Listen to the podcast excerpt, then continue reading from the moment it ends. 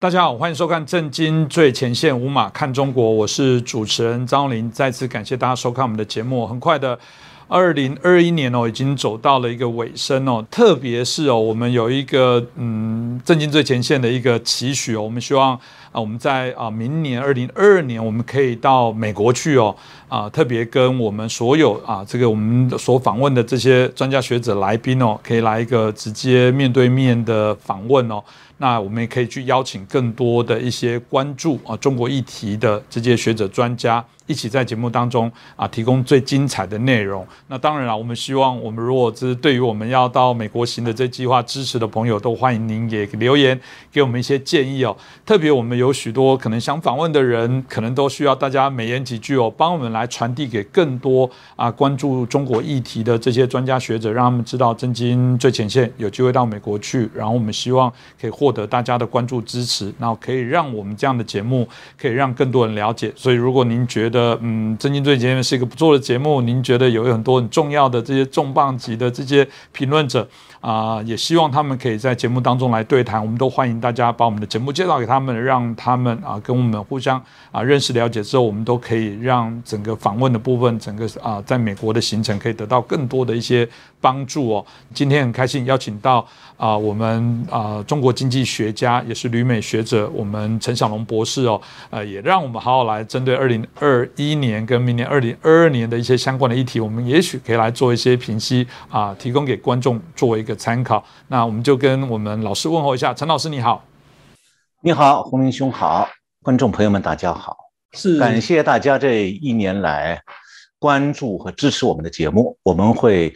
今后继续为大家努力服务。是我们刚刚提到到美国去，一定第一个要呃去找我们小龙老师哦，因为帮助我们非常的多啊。我们都开玩笑，这个老师在我们真经最前线有一群很忠实的这些啊，我们的观众朋友，这个是每天时间到一定要搬个椅子板凳，好好的来聆听老师的这些分析哦。那透过这些分析，其实很多，尤其我觉得对于台湾的朋友来讲，可以更了解啊这实质的脉络。我常说啦，这个嗯，我们必须诚实说，呃，有时候透过像老师在更深度的对于中国过去接触的经验，在评论上来讲，我们觉得都可以让它更到位。那当然回顾二零二一年哦，当然现在因为网络搜寻非常的方便，呃，每个国家都会写出他们在国家里面所关注一些的一些啊关键字哦，像台湾当然就是什么疫情啦、水库，而台湾为什么水库？因为台湾今年曾经缺水过，大家很紧张。疫苗，因为台湾开始大家针对没有疫苗，每个国家都不同。那当然以中国来讲，我们看到这个资料里面，它有觉醒年代、双减、破防、躺平，还有强国有我哇等等这些资料，在网络搜寻上哦，这排名在前面哦。那当然这个部分可以看到每个国家它所啊在现阶段民众所关注的议题哦。那另外一个部分啊，在回顾明年的发展的部分，大家也很关心各个国家，他们不管怎么搜寻，一定都关心未来的经济好不好，民生好不好，口袋的钱会不会变少。比较特别是《华尔街日报》。哦，在之前已经报道，还有提到说，哎，其实二零二二年，啊，中国经济显然没有那么样的悲观，甚至他认为应该可能在整个发展的过程当中，可能不会太差。这部分到底怎么回事？二零二二的经济，如果我们单纯来看中国，到底我们怎么会预测它呢？呃，陈老师，您怎么看呃中国二零二二的经济的发展呢？呃，上次节目我有谈到过，说就是为什么台商撤资啊，拿不到外汇。那么其中涉及了两个问题，一个是中共的净外汇储备已经严重不足了，我不重复了；另外一个就是中国政府的各级政府的债务负担，早就是中国呃国际公认的这个警戒线的两倍了。那么这几天西方媒体也开始关注这一点了。那么中国经济呢，现在不只是说有一个正在破灭的房地产泡沫，其实整个的中国经济过去二十年来。一直是靠做大财政和金融的泡沫才得以维持的。那么现在一旦这个财政和金融泡沫面临破灭，中国将面临一场全面而且极其严重的经济灾难。那么现在中国的经济呢，房地产这个支柱已经崩塌了，整个经济进入了滑坡阶段。但是呢，滑坡是个漫长的过程。因为专制政府它可以采取民主国家的政府做不到的那种强制手段，因此呢，经济开始滑坡，但它并不意味着马上会崩溃，而是会拖很长时间的。我就举一个例子，这个月上海、江苏、浙江、广东、福建这些省公务员陆续收到的是减薪通知，收入呢平均下降一成五到两成半。那么在中国啊，现在是公务员是大家抢破头争着考的位置。那现在公务员的好日子好像都到头了，那你可见中共的财政压力真的很大。那么这件事同时也说明呢，中共会用各种强制手段来节省财政开支，以便续他的命。所以中国经济下滑是个不可避免的趋势。我在以前节目中也讲过，大家可以试想一下，中国自认为它的实力已经可以赶超美国了。所以去年他上半年点燃了中美冷战。那么中美冷战现在是在双方进入用外交谈判来防止冲突的阶段，但这时候中共突然发现经济滑坡了，这对他在中美冷战中的谈判实力，还有今后的扩军备战，无疑是巨大的压力。所以可以算是屋漏偏遇连阴雨。那么正是在这个时候。台湾正在迎接国际舞台上自身角色的大转变，就是台湾已经成了多国关注的重点。那么这种角色的转变，主要是从一个过去受中共钳制、要默默耕耘国际关系的角色，变成一个很多国家主动来关心、帮助、支援。那么更重要的是说，台湾由于台湾的地理位置正好处在中美冷战的前线位置。所以，它的安全对整个的东亚乃至印太地区都变得至关重要。那以前我在节目里讲过台湾在军事上对印太地区的重要性，也讲过美国的印太战略和中共的印太战略。但是最近我看过一些报道以后，感觉到说有必要把台湾在国际舞台上的重要性，要纳入到民主国家印太战略这个框架来认识。呃，美国的国务卿布林肯十二月十四号在印度尼西亚的首都雅加达阐述了美国的印太战略，要强化美国和印太地区伙伴的这个战略伙伴关系。那么十二月一号，澳洲的有一个智库叫罗伊国际政策研究所，它的执行主席叫弗利洛夫，他和白宫的国安会印太事务协调员坎贝尔讨论了美国的印太战略。以及这个印太战略与澳洲的关系，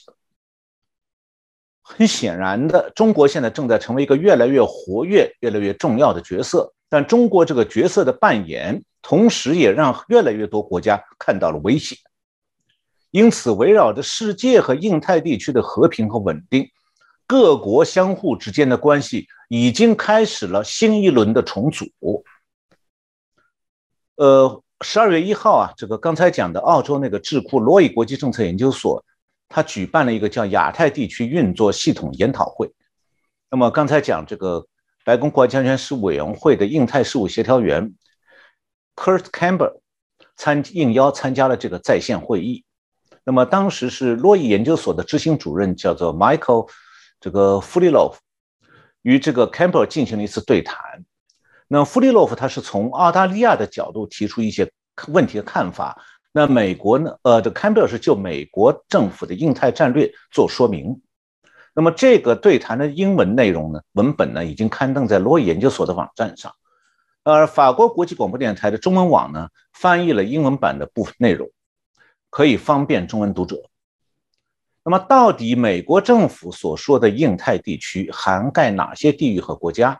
为什么要划分这样的区域？那么坎贝尔是在这次谈话当中说明了，就是说，所谓的印太地区，就是从日本到印度尼西亚这样一个广大的地域。我们都知道，长期以来啊，各国民众已经习惯用五大洲这个大陆地理概念来认识地球了。那么台湾呢，是被视为这个东亚大陆附近的地区。但是啊，二十一世纪。国家之间的摩擦冲突啊，不再受陆上各大洲的自然局限，因为海军军力的投射可以轻易的克服海洋的阻碍，构成对其他国家安全的威胁。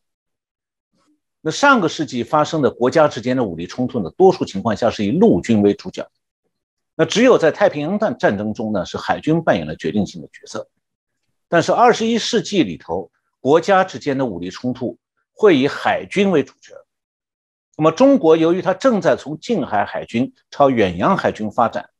目前啊在印太地区是越来越活跃，这就让这个地区的许多国家都面临军事压力。那么，在印太地域这个范围里头，有东亚和东南亚多个经济日益发达的国家和地区，有着维系这些国家经济安全的南海国际水运航道。那如果在这个地区发生冲突，势必影响到全球经济，因为经济全球化的供应链将遭到毁灭性破坏。因此，印太地区的和平安定就成了世界上民主国家的关注中心。也正因为如此，美国构思印太战略的时候，就把印太地区看作是一个由太平洋和印度洋连接起来的大陆国家和岛国的大组合。那美国的印太战略呢，是为了维护这个地域的安全和稳定。那么对澳大利亚来讲的话，因为印度尼西亚、马来西亚还有巴布亚新几内亚这几个国家是临近澳洲的，所以澳洲的国家安全。不可避免的和这些东南亚还有南太平洋国家的国家安全紧密连在一起了。也可以说，菲律宾、马来西亚、印度尼西亚和巴布亚新几内亚，还有澳洲的北方、东方、东北方的太平洋岛国，共同构成了澳洲国家安全的北方屏障。那么台湾呢，是日本的南方屏障。失去了这个屏障，日本的国家安全就岌岌可危了。所以，日本和澳大利亚是同时意识到，面对台湾受到的军事威胁，日本和澳大利亚是必须从印太安全的这个战略的角度，要放眼观察局势的演变，随时为帮助盟国应对中共的威胁提供帮助。从印太战略安全的层面来看的话，日本和澳大利亚虽然是处于印太地区的南端、北端和南端。但他们呢，也是这个地区里头民主国家里军事实力最大的两个国家，又是美国的可靠盟国，所以从共同的战略安全需要出发，帮人就是帮自己。那么中共的最新举动呢，也再次证明了印太地区民主国家的高度警惕是完全必要的。呃，自从日本表示我们在节目里以前谈过，这个有这么一个看法。也向中共做出了明确的警告，就是台湾有事，就是日本有事。日本做发出这警告以后，中共又做出了威胁日本的新举动，就是十二月十五号上午，在日本这个长崎，就是 Nagasaki 南面的一个叫男女群岛西面三百五十公里的东海海域，有四艘中国海军的舰艇向东南方向航行，其中呢有航母号辽宁号和它的护卫舰只。中共这个航母编队是十六号，在穿过宫古海峡，这离台湾很近，然后进入太平洋。日本自卫队啊，这个为了监控这这个中共的航母编队，出动的出云号直升母机，呃，直升机母舰来监视侦察。那在手机时代啊，大家已经习惯于从手机上看地图了，但是呢，手机地图太小，没有办法产生全局感。而传统的地球仪才是比较好的工具。那如果观察这次中共航母舰队的航行轨迹，可以明显的看出来：第一，他在对日本故意的威胁；第二，对美军展开威胁。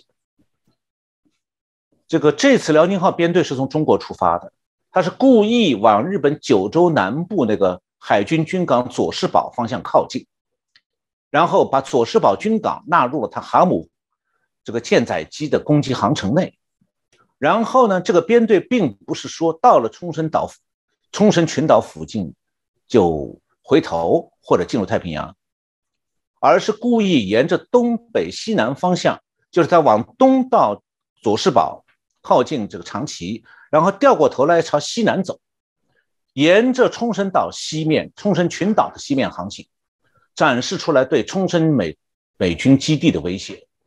他一直呢，又这个向西南到了台湾的宫，靠近台湾这个宫古群岛，就是离宜兰已经不远了。这个时候，他又穿过宫古群岛进入太平洋，这是展示出来的美国关岛基地的威胁。然后十二月十九号，这支航母编队又特地的转回头到了冲绳群岛的东面，实行面向冲绳的舰载机起飞和降落。这些举动表明啊，中共并不是以威胁台湾为满足啊，他还想威胁日本和美军在西太平洋的各个基地。那么，当日本向中共发出战争警告之后，中共用他的这次行动表明，他就是一个新的地区霸区域霸权，就是想威胁日本。那么，他的扩军备战明显的指向印太地区，所以呢，日本和澳大利亚对中共军事威胁的警惕绝对不是杞人忧天。那也因此，澳大利亚对台海的局势现在也非常的关注。我前面刚提到这个澳大利亚智库和白宫这个国安会印太事务协调员坎贝尔的这个对谈，在对谈中啊，这个澳大利亚的弗里洛夫这个指出啊，台湾地区呢是印太地区的潜在爆发点之一，因此成为啊最近啊成为澳大利亚的头条新闻。那么澳大利亚国防部长 Peter Dutton 说过这样一句话，说啊。澳大利亚不加入美国在海峡两岸的任何冲突是不可想象的。那么，坎贝尔也同意弗里洛夫这个说法。他说，在坎贝尔说，在中国在南中国海、台湾海峡两岸、东海有更多的自信行动，沿着印度边境的残暴行动，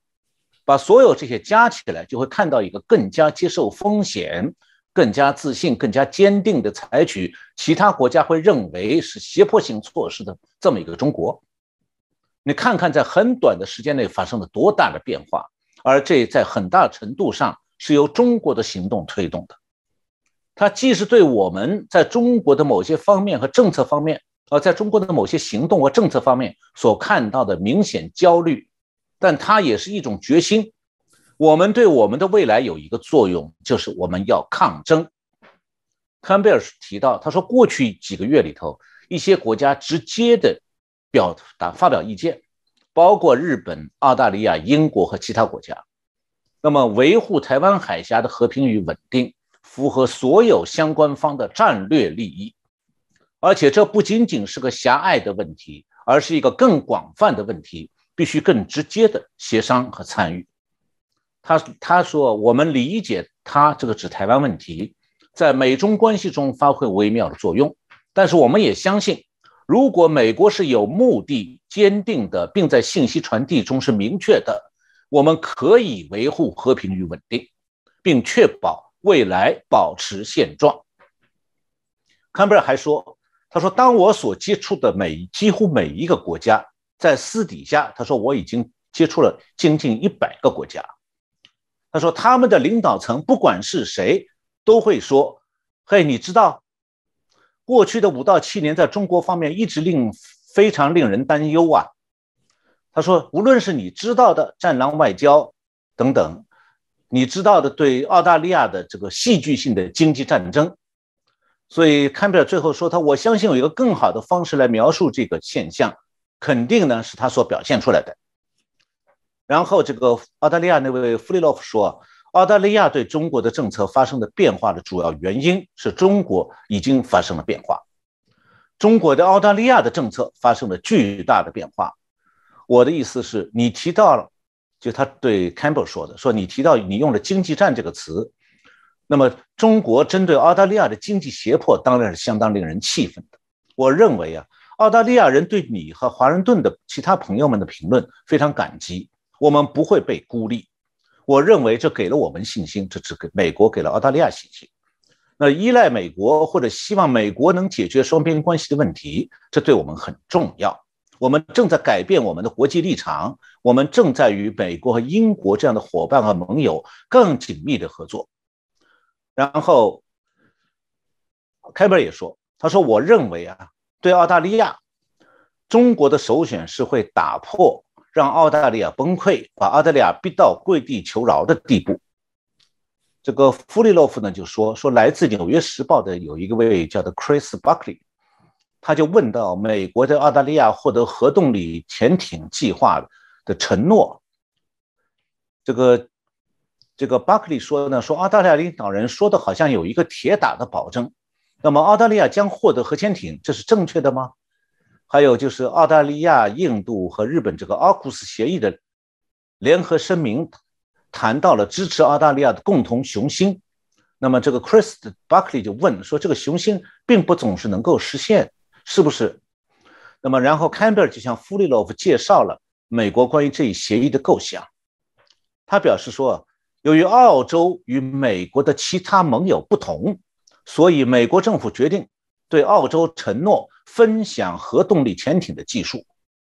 Campbell 说，这项技术是美国技术皇冠上的宝石。美国只在七十年前与英国分享过一次，那么现在是在印太地区处于关键时刻的时候与澳洲分享。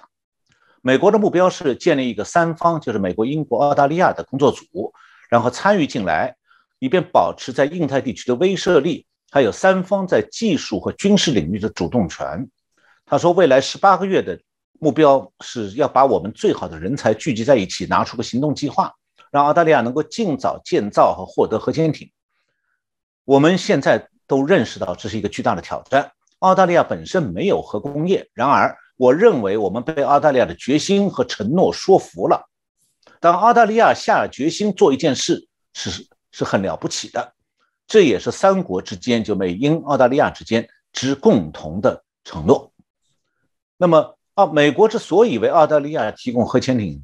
核动力潜艇的技术，帮助力澳大利亚增强海军实力呢，正是为了维护印太地区南部的战略安全。由此可见，现在整个印太地区，北到日本，南到的澳大利亚，台湾在中间，这三个点是印太地区战略安全的支柱。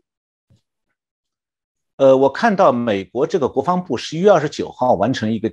这个 Global Posture Review，这个全球态势评估。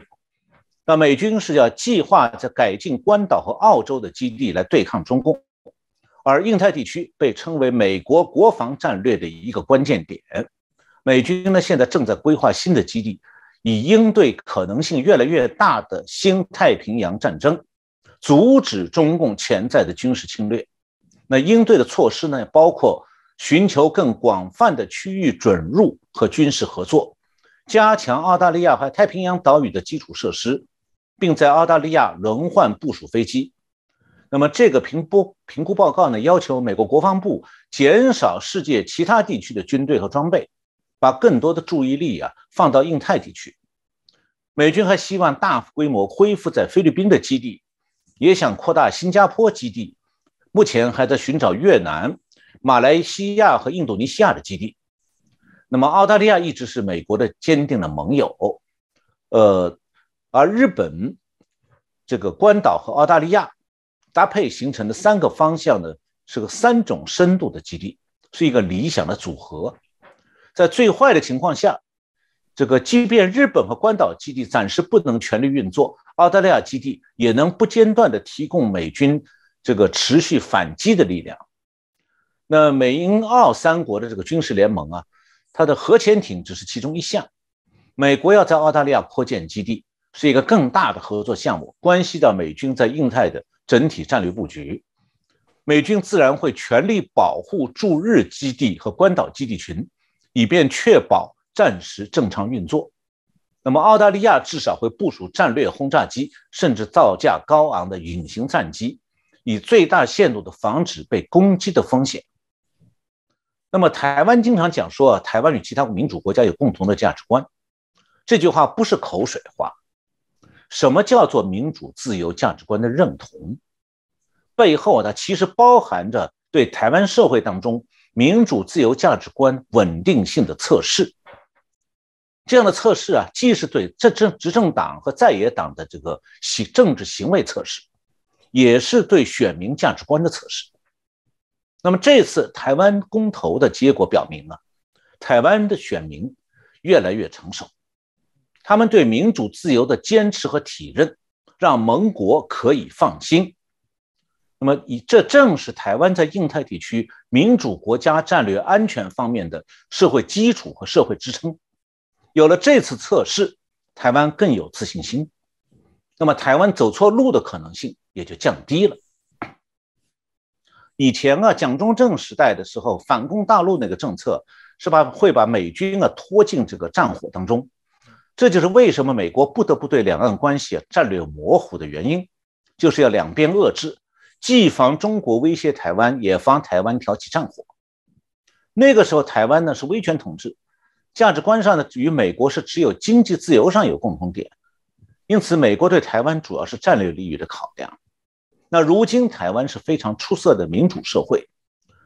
我从美国这边观察，有些方面比美国做得更好。因此啊，台湾和印太地区其他一些民主国家不仅秉承和坚守民主自由，而且有着战略利益彼此攸关的紧密关系。从这个角度看，台湾虽然受到中共打压、挖墙脚，邦交国不多，但台湾事实上的盟国却越来越多。也可以说，台湾虽然面临中共吹过来的乌云，但台湾的国际环境已经发生了根本性改变。随着中美冷战逐步调整、重构世界格局，台湾已经度过了四十年来国际关系方面最困难的阶段，有望渐入佳境。那么，台湾选民展示出来自己啊对守护民主自由的坚定意志，这正是台湾的希望所在。当然了，一次公投不会一劳解一劳永逸的解决所有的问题，但是每次选举都会是一次测测试。同时呢，台湾民众也需要不断的扩大国际视野，提升啊印太地区战略安全的全局观念。这也是台湾和盟国携手互保的社会根基。那民主制度成熟的标志就是啊。这个选民不会轻易地被那些可能损害民主自由的政治鼓动所煽动，而选民的意志能够有效地捍卫民主制度不动摇。是，我想老师大概也把我们这次看到，不管是未来这个中国经济的发展，到台湾这段期间，也做了一个非常清楚的一分析，可以让大家了解这些脉络。当然，中共不是没有感受到这些压力了。我们看到他啊，因为整个战狼外交在二零二一烽火的这样的一些展开哦，那包含香港国安法的这些事件，包含我们看到了这个对于所谓的新疆对维吾尔族的人权的一些相关的一些议题，导致现在啊各国许多。国家的这些政治人物都啊，对于啊明年啊冬季奥运哦，就是北京的冬季奥运啊，有一产生一些抵制的一些相关的作用哦。所以那习近平怎么办呢？我们看他在十二月十五号的时候跟普京哦啊做了一个视讯的会晤哦，大家就很好奇啦。当然这是抱团取暖哦。习近平现在跟普京这样的会晤，是否真的对于他未来的这些明年的外交整个困境哦，有助于呃有？解，那还是说反而会引起美国，包含这个我们讲拜登的部分，会因此哦调整了一些特别对于中国的一些啊外交的手段。老师你怎么看待这样的可能的变化？呃，我觉得主持人问的问题非常好，尤其是这个中俄关系会不会越来越紧密，以至于大家担心世界上会出现一个威权主义大国的联盟，与民主国家来同盟，民主国家的同盟来对抗。那么我想啊，对这方面的关心啊，往往是由于缺少对俄国的深入了解，会流于表象化、片面化。所以下面首先我想给大家台湾讲观众啊，讲一些可能大家不知道的现象，然后这样的话，大家可以进一步去分析俄国和中国的战略合作，它可能推进到什么层次。我没有说他们要推进，我只说可能。那么第一个现象是什么？就是普京对中俄的军事联盟到底什么态度？去年二月十月二十二号的时候，在俄国有一个知名的智库叫做 Valdai，这个他有一个智库叫做 Valdai 国际辩论俱乐部举行了年会。那么普京是以这个视讯的方式讨论了国际形势。当时被问到说，俄罗斯和中国会不会结成军事同盟？普京的回答如下。我们不需要建立军事同盟，但是理论上可以想象的。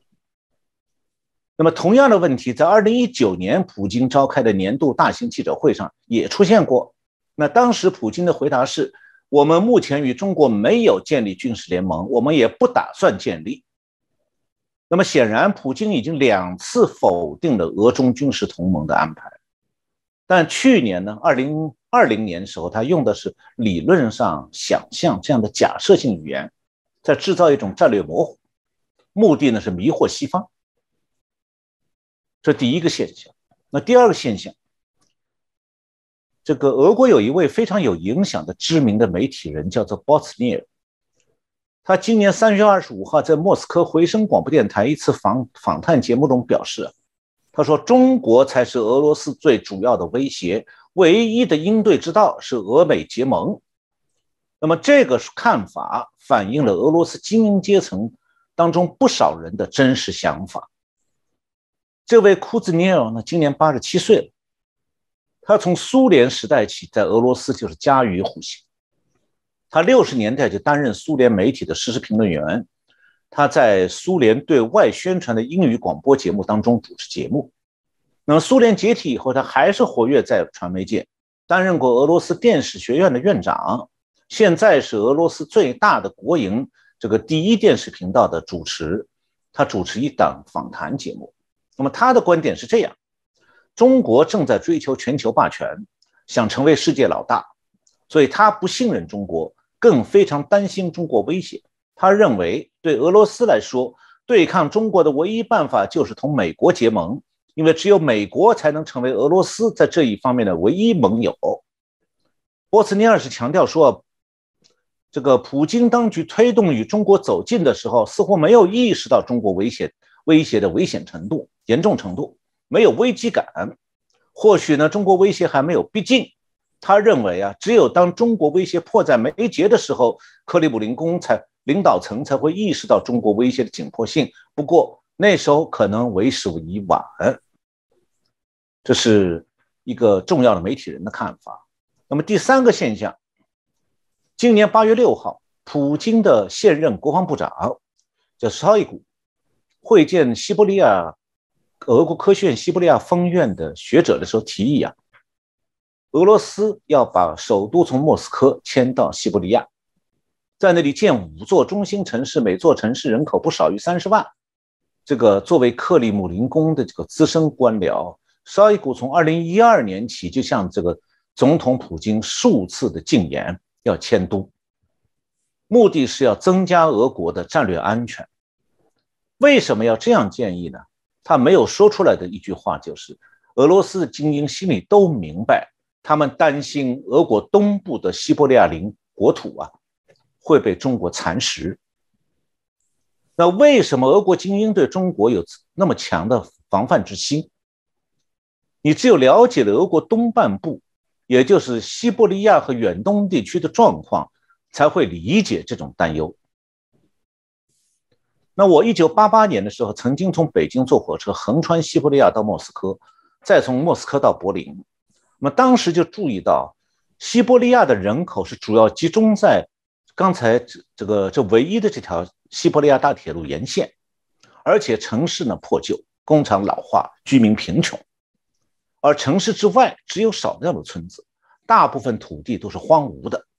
这种状况从那个时候到现在，不但没有改善，相反不断的恶化。俄国历史上啊，它的西伯利亚西伯利亚地区啊，曾经是亚洲游牧民族活跃的地方。蒙古人、突厥人、塔塔坦人、匈奴人、鲜卑人都在那里生活过的。到现在，俄语当中称中国还叫做 g i d a i 这个发音是来自于契丹族的族名。因为早年俄国人、古代的俄国人认为啊，凡是从亚洲过去的都是契丹人。那么，俄俄罗斯的西伯利亚，俄文翻译是 Sibir，那这个地名呢，其实是鲜卑这个民族的族名，可能古代的鲜卑人最早在那里生活的。那么，沙皇时代的俄国大力扩展国土，一直延伸到了太平洋海边。那么今天呢，俄国的国徽是个双头鹰，一个头看向西方，一个头看向东方。所以对俄国来讲的话，它的东半部的国土是俄国不能放弃的，但是现在西伯利亚远东出现大量的人口流失，远东地区每平方公里只有一个人，而俄罗斯和中国的东北边境一长达四千三百多公里。在这个边境线这中国一侧，中国有几千万人口，所以到俄国打工啊，成为很多中国人的选择。那么俄国也需要这样的劳工。最近啊，有一篇报道谈到俄罗斯啊，它是分成了东西两部分。这个分界线是乌拉尔山脉和叶卡捷琳堡。这这条分界线呢，欧也就是欧亚分界线。这条分界线东边，俄国现在的一半国土已经出现全面空心化，人口大规模向西移，很多城市、城镇、工厂和居民区已经没有人了。那与此同时，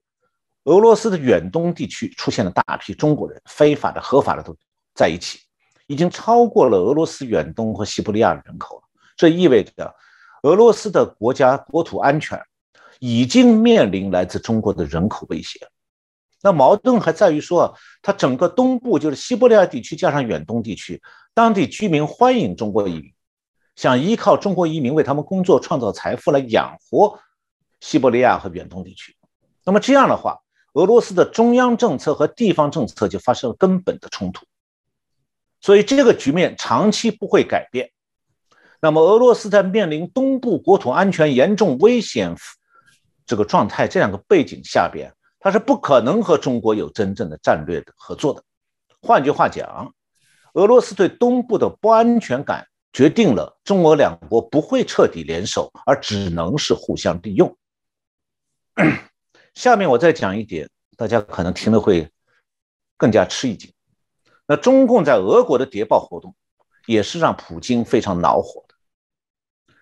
那俄国垮台，苏联垮台以后啊，俄国一直有一个共产党。那么在上个世纪最后十年的时候，他每次选举都能得到百分之二十到二十五的选票。现在呢，有点衰退。今年九月，普京突然下令。让安全部门对俄罗斯共产党展开持续的抓捕行动，并且查封了俄共中央委员会大楼和俄共莫斯科市委大楼，查封了三天。那么，莫斯科的消息是说，普京是发现中共长期在暗中支持俄共，要推翻普京。近期呢，还有点加剧的态势，所以普京启动了大抓捕。这是普京在对中共发出警告。要彻底清除中共对俄罗斯的渗透。那么，美国之音也报道过，俄共的领导人叫 Zyuganov，他和他的其他一些俄共的高官呢，都从中国获得金钱等等支持，并且受中共摆布。俄共的高层是频繁去中国旅行和演讲。所以，Zyuganov 在中国还出了三本书，有一个孙子在中国留学实习。另外，俄罗斯靠近中国的这个伊尔库茨克州的州长叫 Levchenko，他们一家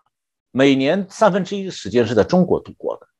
这些都是属于隐形受贿。所以啊，这个我们看到，你不要看普京和习近平在外交场合说是互相支持，他背地里俄国对中共的不信任和敌意并不低呀。呃，我再讲一点技术间谍的问题。俄国的民用技术是落后，但军用技术、军工技术还是有领先的地方。那么现在，俄国最活跃的外国间谍是哪国的？为哪国服务的？中国。下面我就举三个今年涉及中共的间谍案的，给大家了解一下。第一个就是今年七月，呃，今年一月，有一家俄罗斯的航空和海军舰船发动机企业的两名资深工程师，都是企业高管被捕了。他们是退休以后向中国提供有关发动机技术，还为中国培训相关领域的人才。第二个案子，二月二十五号，靠近俄蒙古呃靠近俄国和蒙古边境的奇塔市宣布，当地有一名居民叫瓦西列夫，为中国的间谍机构收集情报，以叛国罪判处八年徒刑。那这个地区是什么？是俄国部署防范中共军事力量的一个地区性军事指挥中心。在那个地方抓了一个中共间谍。第三，俄罗克莫斯科的城市法院四月二十三号发布消息，判处科学家弗洛比耶夫二十年徒刑和一百万卢布罚款。这个弗洛比耶夫犯下的罪行是包括叛国罪、非法出口和走私可用来大规模制造杀伤性武器的材料、技术、技术信息、设备以及对此提供服务等等。那这个人，他是莫斯科航空学院火箭发动机教研室的讲师，擅长的领域是液体燃料火箭发动机的设计和测算，航空和火箭发动机的总体理论等等。那么他所在的莫斯科航空学院是俄罗斯航空和航天领域的顶级学校和研究机构。那俄罗斯有一家商务广播电台很有影响，他说，从法院的判决当中能够推测出来，这起案件涉及的是法罗比耶夫向中国提供科技情报，而法罗比耶夫的律师辩护律师在法庭庭审的时候是对这个。为中国提供技术情报是既不肯定也不否认。呃，法国的法院的这个判决书提到呢，弗罗比耶夫比中国有和中国有着非常广泛和稳固的联系。案发前呢，还试图从俄罗斯边境逃到中国去。那么这个案子刑期长，处罚重，是近年来俄国公布的涉及中国的技术呃科学家间谍案当中比较罕见的。那可见呢，法院对这个案子很重视，这个案子的严重程度，大家就可以看出来。那这些间谍案啊，既反映出来中共在俄罗斯谍报活动当中的活跃程度，也说明啊，俄罗斯对中共的戒心和防备是丝毫不松懈，而且下手绝不手软。所以，俄罗斯有一个时事评论人士叫尼尼科利斯基，他是这样说：“他说，俄罗斯把中国当成威胁的思维从来没有改变。”而且，两国关系越密切，就有越更多的人能感觉到双方关系中那些潜在的不信任。所以他说，很多观察人士、媒体记者们都不再像五年前那样对俄中关系充满乐观。很多人现在都知道。台面下的问题太多，是老师刚刚提到，基本上也把中国跟俄罗斯之间的一些复杂错综的关联哦。过去我们也很多不同来宾从这个历史脉络的部分，各自尔虞我诈，彼此闹翻脸。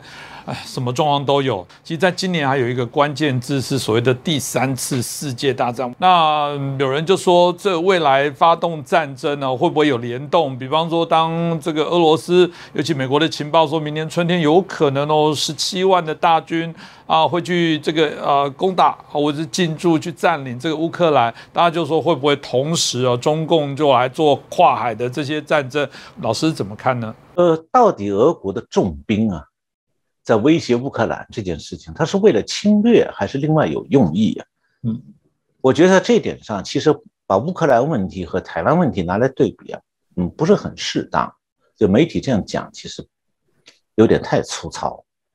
因为啊，俄罗斯在乌克兰的战略目标和中共在台湾的战略目标是不一样的。大国来挑起国际对抗，它会有两种模式。一种是用军事威胁来施加外交压力，比方乌克兰问题就是这样。它特征是什么呢？它同时会有明确的外交上的目标提出来。那另外一种就是说，用军事威胁进行武力有效性的测试，试图呢迫使对方让步。那如果对方拒绝让步，这个冷战状态就凝固在那里。那这种时候用外交谈判无法解决问题的。因为呢，发起威胁的这一方，比方中共，他其实没有外交上想达到的目的，他只是军事上想达到目的。那台湾问题就是如此。那么在这种状态下，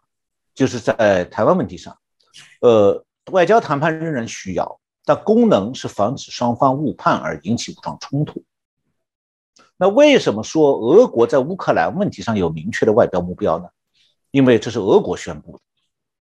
十二月十七号。俄罗斯外交部公布了他起草的一份叫做《关于俄罗斯和北约和美国安全保障的条约草案》，有主要这样一些条款：排除北约进一步扩张和乌克兰加入北约的可能；北约放弃在乌克兰、东欧、外高加索、东亚等地区的任何军事活动；不在可向对方领土发起攻击的地方部署中短程导弹。不在商定的边境地带举行演习和人数超过一个旅的其他行动，定期交换军演信息，确认双方不把对方视为对手，巩固和平解决所有争端并避免使用武力的协议，承诺不创造可能被对方视为威胁的条件，还有建立紧急热联系热线。要美国还要承诺排除北约进一步东扩的可能，并拒绝接纳苏联前加盟共和国加入北约。美国要承诺不在自己领土以外部署核武器和撤回在其领土之外的所有核武器。最后一句话，条约效力将在存约国收到通知三十天后终止。那这个文件表明啊。俄国现在是在重兵威胁欧盟，并不是一定要真打。普京是明确提出了外交谈判的战略目标，就是要签这份不打的协议，而且他把皮球踢回给北约了，要求对方呢要马上做出决定。那么究竟欧盟和北约要怎么回应？其中最关键是德国的态度，而德国恰恰是在这个问题上态度最暧昧的国家。因为啊，在默克尔总理任内啊，他引导德国一直在走一个交好俄国、削减军备的道路。那么，德国和俄国之间呢，现在有一个北溪一号工程，还有一条正在已经修完的、全长一千两百公里、耗资一百一十亿美元的北溪二号输气管工程。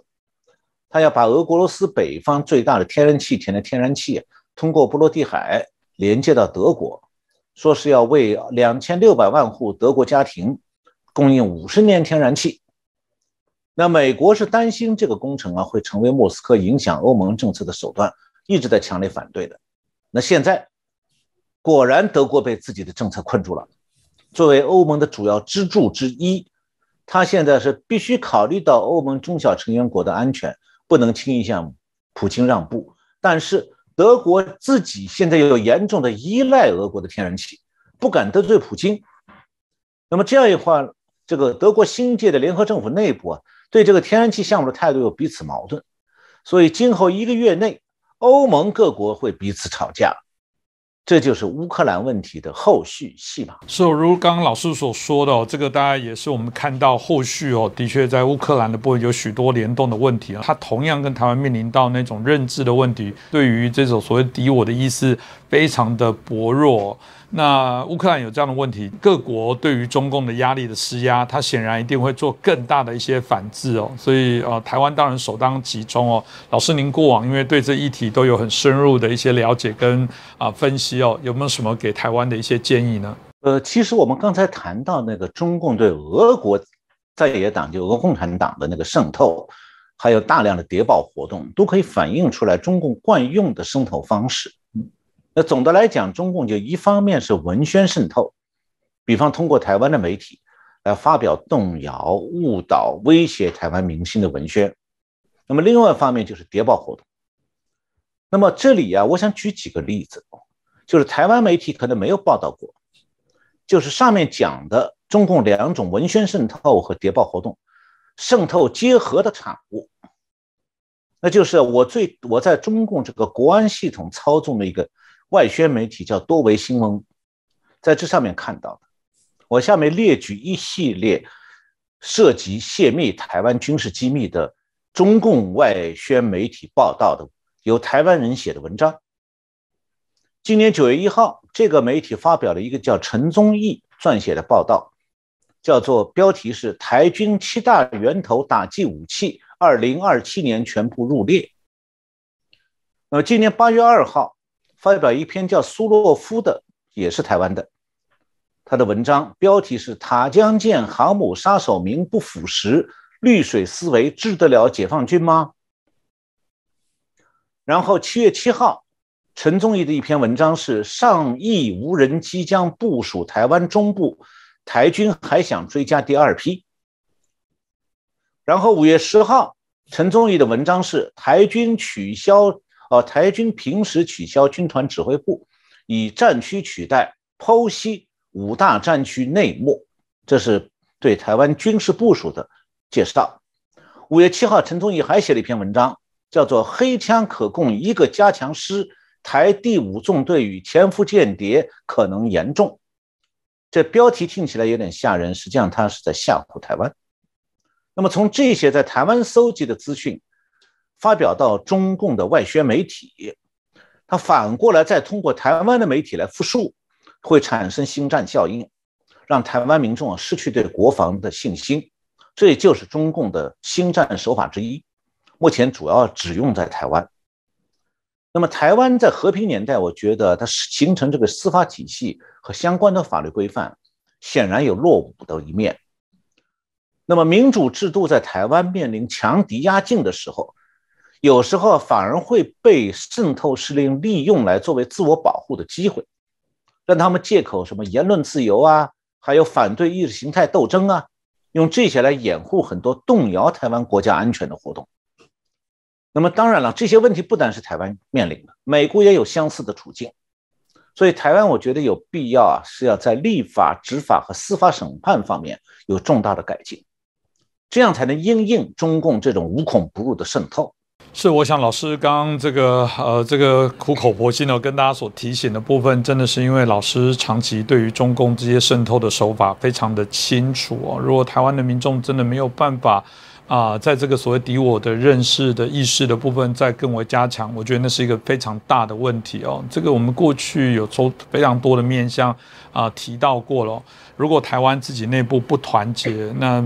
外国要帮你的时候，你根本就无法帮啊。简单的说，当今天中共来威胁你，我们内部还有人说，回过头先骂自己人，都是你让中共军机来干扰，哎。那有点尴尬啦，这个听起来人家要出手来帮你去谴责，他说：“哎，你们自己内部搞不好都有人认为说中共来很好啊，他是在巡视他的国土，这不是很正常的事情吗？”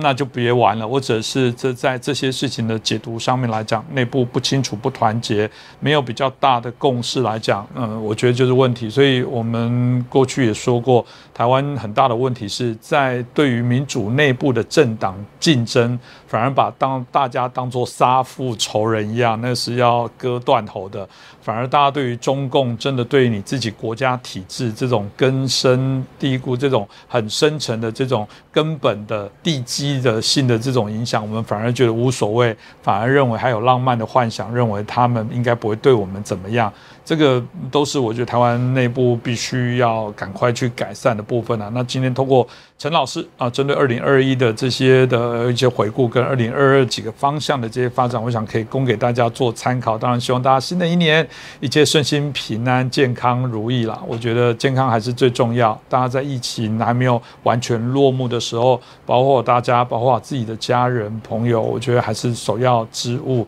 当然，这个震惊最前线会继续努力哦。刚刚也提到过，我们希望有机会到美国去直接也啊拜访我们陈小龙老师。那我们希望有机会啊，跟啊美国的这些啊专家学者，甚至有机会跟这些相对应的啊政治人物，我们都可以来接触。我们希望把第一手对于这个美中台三方的这些发展啊，可以得到这些资讯哦，呈现给大家。当然，也希望大家好好来支持哦。呃，如果在明年前，我们的订阅可以到。三十万到四十万到五十万，嗯，我想我们啊出去啊访问这些啊政要哦，可能我们的声音讲话会更大声，所以就希望大家多多的支持我们。再次感谢陈小龙老师，也感谢大家的收看，那就先祝福大家新的一年啊健康愉快。